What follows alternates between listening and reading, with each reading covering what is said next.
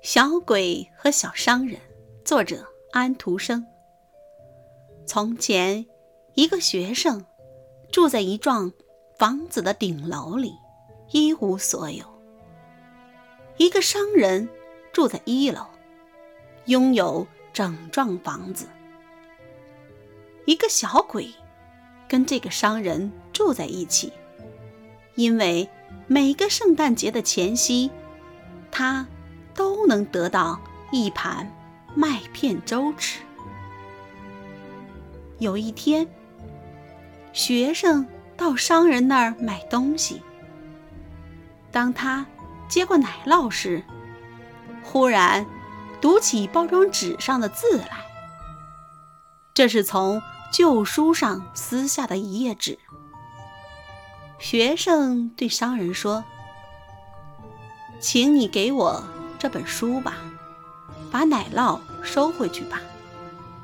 你是一个能干的人，不过就诗来说，你不会比那个盆子懂得更多。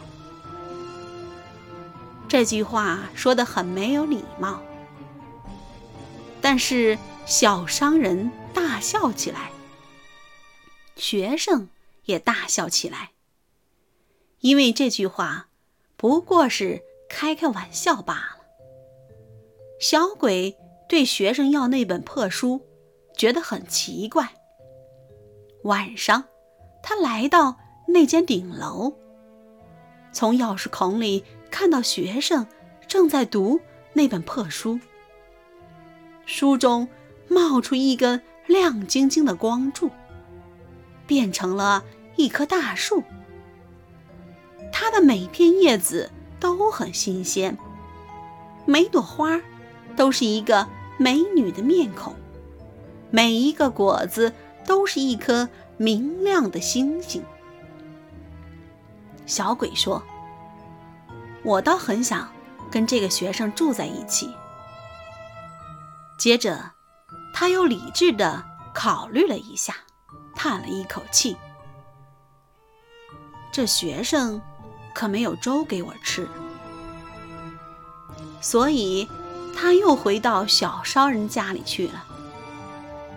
从此，只要顶楼上一有灯光射出来，小鬼就上去。每当从那个小钥匙孔中朝里面望的时候，他心中就涌起一种很幸福的感觉。一天，顶楼起火了。小鬼几步就跑到楼上，救出了那本书。